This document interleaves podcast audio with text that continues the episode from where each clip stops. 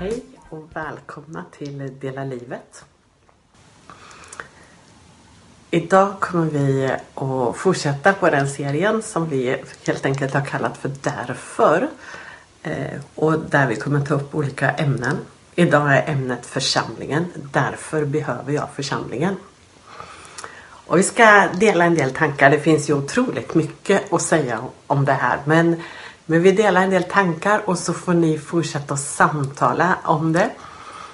Och eh, är du själv när du sitter och lyssnar så eh, ta gärna kontakt med någon. Man kan samtala även över telefon och man kan dela erfarenheter med varandra. För det är lite tanken med de här, eh, de här gångerna. Du kan ju också lyssna på kyrkfikat på närradion och där fortsätter man också att dela tankar tillsammans. Idag är alltså temat Därför behöver jag församlingen. Och församlingen är ju någonting så stort så det är svårt för oss att greppa det helt enkelt. Jag tänker att församlingen är inte ett mänskligt påfund utan det är eh, Guds tanke med hur, hur han ska bli känd för alla människor, hur hans kärlek ska kunna spridas vidare. Och det är ju så att jag kan ju tro på Jesus och tro på Gud i min ensamhet. Jag kan ta emot honom som en frälsare. Men ska jag växa vidare i min tro så behöver jag andra människor omkring mig.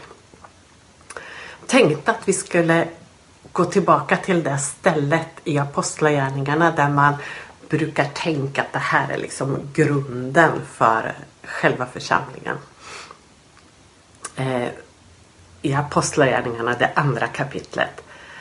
Men innan vi läser det så vill jag backa ännu en liten bit. Egentligen tänker jag att själva församlingstanken startade när Jesus började kalla lärjungar till sig. Han gick runt och han berättade om Guds riket som skulle komma och eh, så börjar han att dra människor till sig som ska följa honom och vara nära honom och lära av honom. Och där någonstans så startar ju den här samlingen av människor som samlas runt samma sak och som eh, hjälper varandra i att växa i det. Lärjungarna var ju alla möjliga olika sorters människor. Jag tror inte de hade valt varandra egentligen från början. Men Jesus valde ut dem. Och lite där ser vi också i församlingen. Kanske att det är så att vi skulle inte ha valt varandra på det sättet om det inte hade varit för att Jesus drog oss till sig och så möttes vi i vår gemensamma tro på honom. Och det här gör ju att eh, det blir någonting stort i det. Att det, det blir någonting som är så mycket större än mig själv. Men nu läser vi från eh, Apostlagärningarna. Då har Jesus lämnat jorden och farit upp till himlen igen. Och den heliga ande har kommit.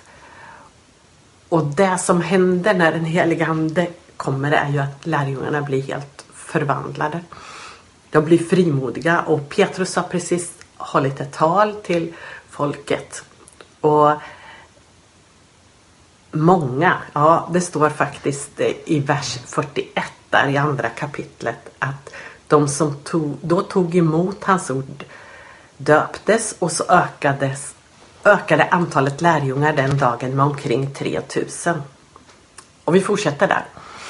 De höll troget fast vid apostlarnas lära och gemenskapen vid brödsbrytelsen och bönerna. Och fruktan kom över alla och många under och tecken gjordes genom apostlarna. Alla troende var tillsammans och hade allting gemensamt. De sålde sina egendomar och allt vad de ägde och delade ut till alla efter vad var och en behövde. Varje dag var de endräktigt tillsammans i templet och i hemmen bröt de bröd och höll måltid med varandra i jublande innerlig glädje. De prisade Gud och var omtyckta av allt folket och Herren ökade var dag skaran med dem som blev frälsta. Det här tänker vi är ju lite starten för församling. Och sen har ju det fortsatt. I 2000 år så eh, har det bildats nya kyrkor. Det har människor som har slagit, liksom gått tillsammans. Och så ser vi hur det här växer vidare. Genom hela apostlagärningarna kan vi läsa om hur det här hände från början. Och det är en fascinerande läsning att se hur, hur de var så fyllda av det Jesus hade gjort i deras liv och hur de fick dela det vidare. Eh, men det vi ser i de här verserna är ju att där man, det som var viktigt det var att få undervisning, att få veta så här står det i skrifterna och det här har lärjungarna då som kallades apostlar här. Det här har de upplevt tillsammans med Jesus. Det här är det de har lärt sig och så lärde de det vidare till andra. Och den helige ande var deras ledsagare och deras eh, hjälp och styrka i allt det här. Och så växte det. De, det sista Jesus hade sagt var ju att de skulle gå ut i hela världen och berätta om det här. Och där ser vi inte att det sker per automatik i början. Egentligen är det så att det kommer en stor förföljelse och det gör att de sprids vidare. Det är egentligen inte förrän församlingen i Antiochia så småningom beslutar sig för genom att den helige ande manar dem till det, att sända ut missionärer och då sänder de Paulus och Barnabas till att åka ut och berätta om det här och starta nya församlingar. Så det tog ett tag innan det här växte fram. Men församlingen fanns där hela tiden. Och man höll, man höll samman de olika församlingarna, hade kontakt med varandra och man hjälpte varandra. Men varje församling på sitt ställe blev också en del i att följa Jesus och där man liksom fick hjälpas åt. När vi sen läser alla breven i Nya Testamentet så ser vi att de, det allra mesta av det är faktiskt riktat till församlingen och vill hjälpa oss att förstå varför vi ska ha församling och varför vi behöver det. Vi ser här att gemenskapen var viktig. De träffades varje dag, står det faktiskt. Både i templet och de träffades i hemmen. De träffades sen också i synagogor. Det ser vi även när Paulus reser till nya ställen så, så var det synagogan han tog kontakt med. Och det kom ju ifrån det judiska ursprunget som det här var. Men så småningom så ser vi också att andra faktiskt genom att den heliga Ande uppenbarar för dem att det är fler än judarna som ska få ta del av evangeliet. De kunde inte riktigt tänka ut det själva. Men så får vi som inte är judar ändå få del av det här och få bli ett tillsammans med dem. I en tro på att Gud är så mycket större än det vi kan tänka ut. Man firade nattvard tillsammans. Man åt mycket tillsammans och man hjälpte varandra. Inbördeshjälpen står det om. Det här, redan det här är ju mycket som visar på att vi behöver varandra. Vi behöver dela varandras erfarenhet av vem Jesus är. Dela varandras kunskap så att det kan växa och bli större. En tro som bara grundar sig i mig blir ganska smal och det blir ganska, ganska smått. Jag är Guds avbild. Jag är fylld av den heliga Ande som vill lära och undervisa mig. Men det blir ganska smalt i alla fall. Och därför behöver jag församlingen. För att få en bredare tro på vem Jesus är. Och då kan jag tillsammans med de som jag har blivit satt tillsammans med i en församling eh, få lära mig mer om Gud. Vi ska bläddra fram till Efesiebrevet. Efesierbrevet kapitel 3. Och vers eh, från, ja vi kan läsa från vers 14 där. Därför böjer jag mina knän för Fadern, han från vilket allt vad Fader heter i himlen och på jorden har sitt namn. Jag ber att han i sin härlighetsrikedom ska ge kraft och styrka åt er inre människa genom sin ande och att Kristus genom tron ska bo i era hjärtan och att ni ska bli rotade och grundade i kärleken. Ni ska då tillsammans med alla de heliga kunna förstå bredden och längden och höjden och djupet och lära känna Kristi kärlek som går långt utöver vad någon kan förstå. Så ska ni bli helt uppfyllda av all Guds fullhet. Ja, det där är uttaget i ett sammanhang där, där Paulus beskriver väldigt mycket av vad församlingen är. Men jag tycker om det här.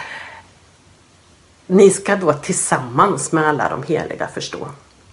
Någonting visar här att jag kan inte själv förstå allt det Gud vill ge mig. Men tillsammans med de andra så förstår jag.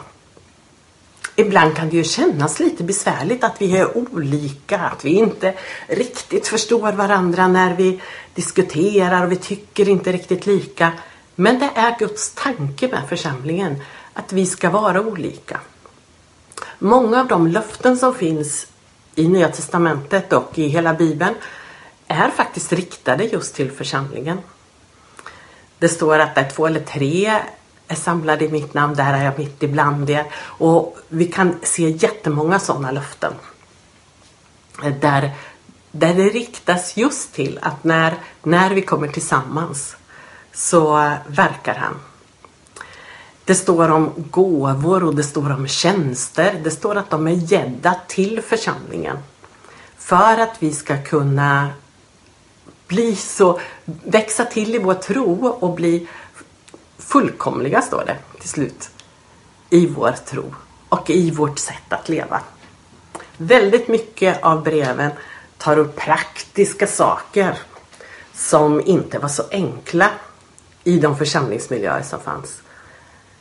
Men mitt i den här kampen om hur ska det vara och hur ska vi göra? Vad är rätt och vad är inte rätt? Där växer tron och där kommer fler människor till och blir delaktiga i den gemenskapen. Vi behöver varandra för att vi uppmuntrar varandra i vår tro.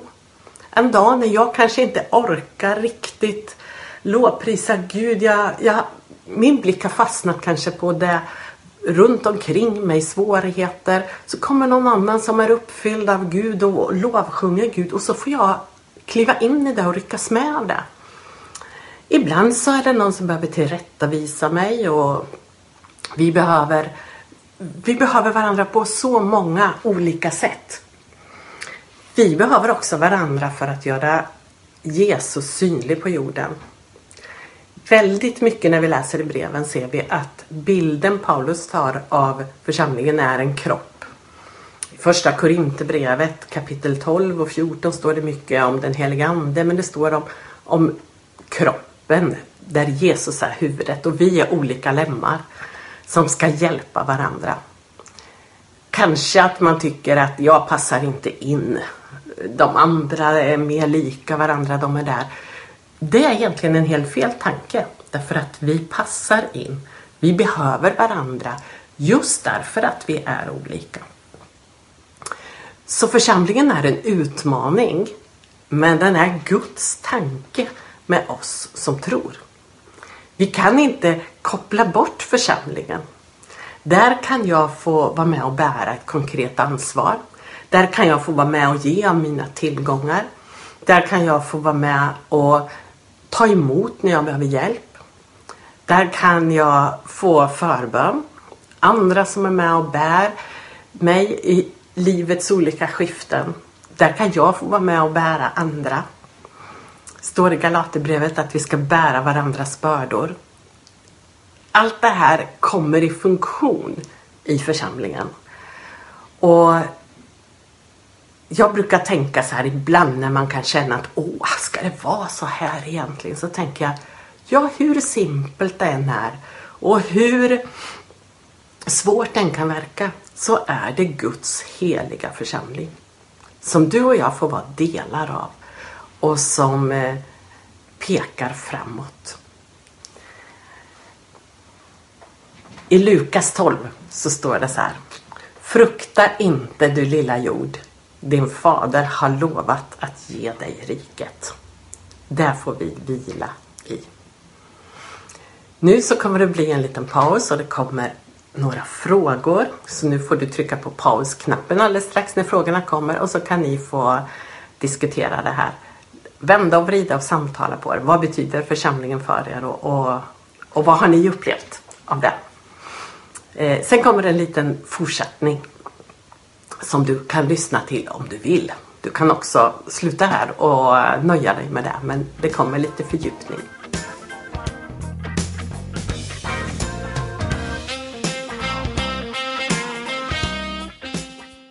Samtalsfrågor Fundera ett tag och berätta för varandra om något tillfälle eller någon person som fått dig att förstå Guds kärlek mer. Samtala om vad ni ser av Gud i varandra.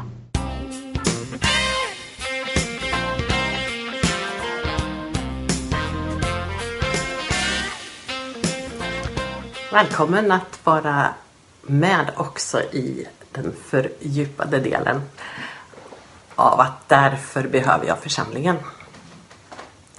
Det finns en tanke i det här med församlingen som Paulus nämner på några ställen men framför allt här i Efesierbrevet 3 lite tidigare än där vi läste förut. Ifrån den tionde versen. Där står det så här. Så skulle Guds vishet i sin mångfald nu genom församlingen göras känd för härskarna och väldigheterna i den himmelska världen. Detta var det eviga beslut som han utförde i Kristus Jesus vår Herre. Det här tycker jag är en spännande tanke. Att som församling så är vi satta där av Gud. Han har bevarat en hemlighet genom, om vi tittar genom gamla testamentet och hela vägen framåt, så ser det ju ut som att det är judarna, det är Israels folk som är, är liksom fokus för Guds uppmärksamhet. Det är de man älskar, det är att ge han löften till dem.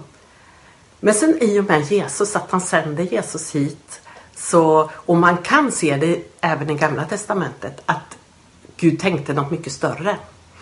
Men här kan man ana att andevärlden, den onda andevärlden som gick emot och försökte att liksom Ja, där ondskan försökte utplåna det som var Guds tanke egentligen och Guds vilja de har inte riktigt, alltså den onda världen har inte riktigt grepp om vad det är Gud har tänkt. Men när församlingen startar så blir det uppenbart. Och ibland brukar jag tänka att Gud han överraskar till och med andevärlden med det han gör i våra liv. Djävulen kan lära sig av erfarenhet vad, vad det är vad det är som händer med någon när man börjar tro på Jesus. Men han vet inte till fullo det Gud faktiskt har planerat. När han valde att låta evangeliet bli lagt i människors händer. Att människor tillsammans som samlas runt Jesus blir en sån maktfaktor. Där vi får vara delaktiga i att uppenbara Guds stora frälsningsplan. Det här är en riktigt god tanke och där jag får känna mig väldigt wow, tänk att jag får vara med i det här. Inte därför att jag har gjort mig förtjänt av det utan därför att Gud älskade mig och kallade mig till sig.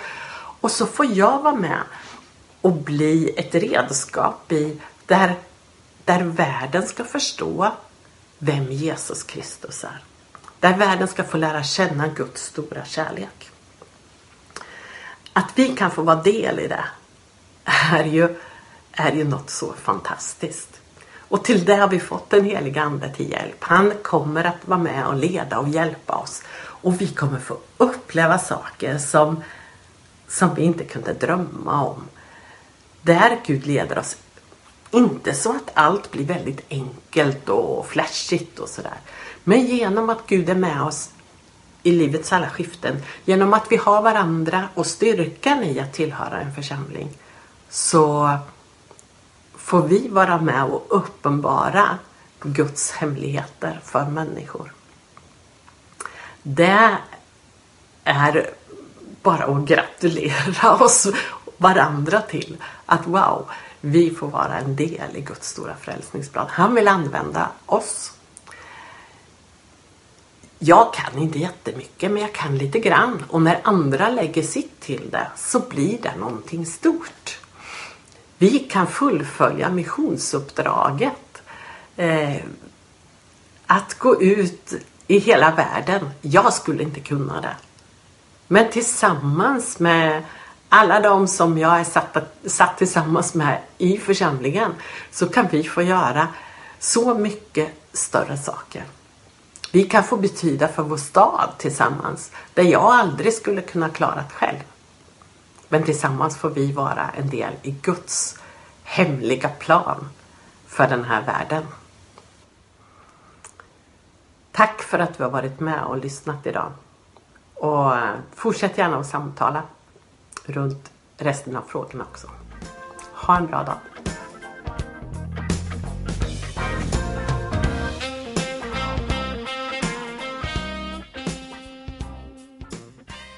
Fördjupningsfråga. Hur kan ni som grupp få vara till hjälp och välsignelse för varandra och andra?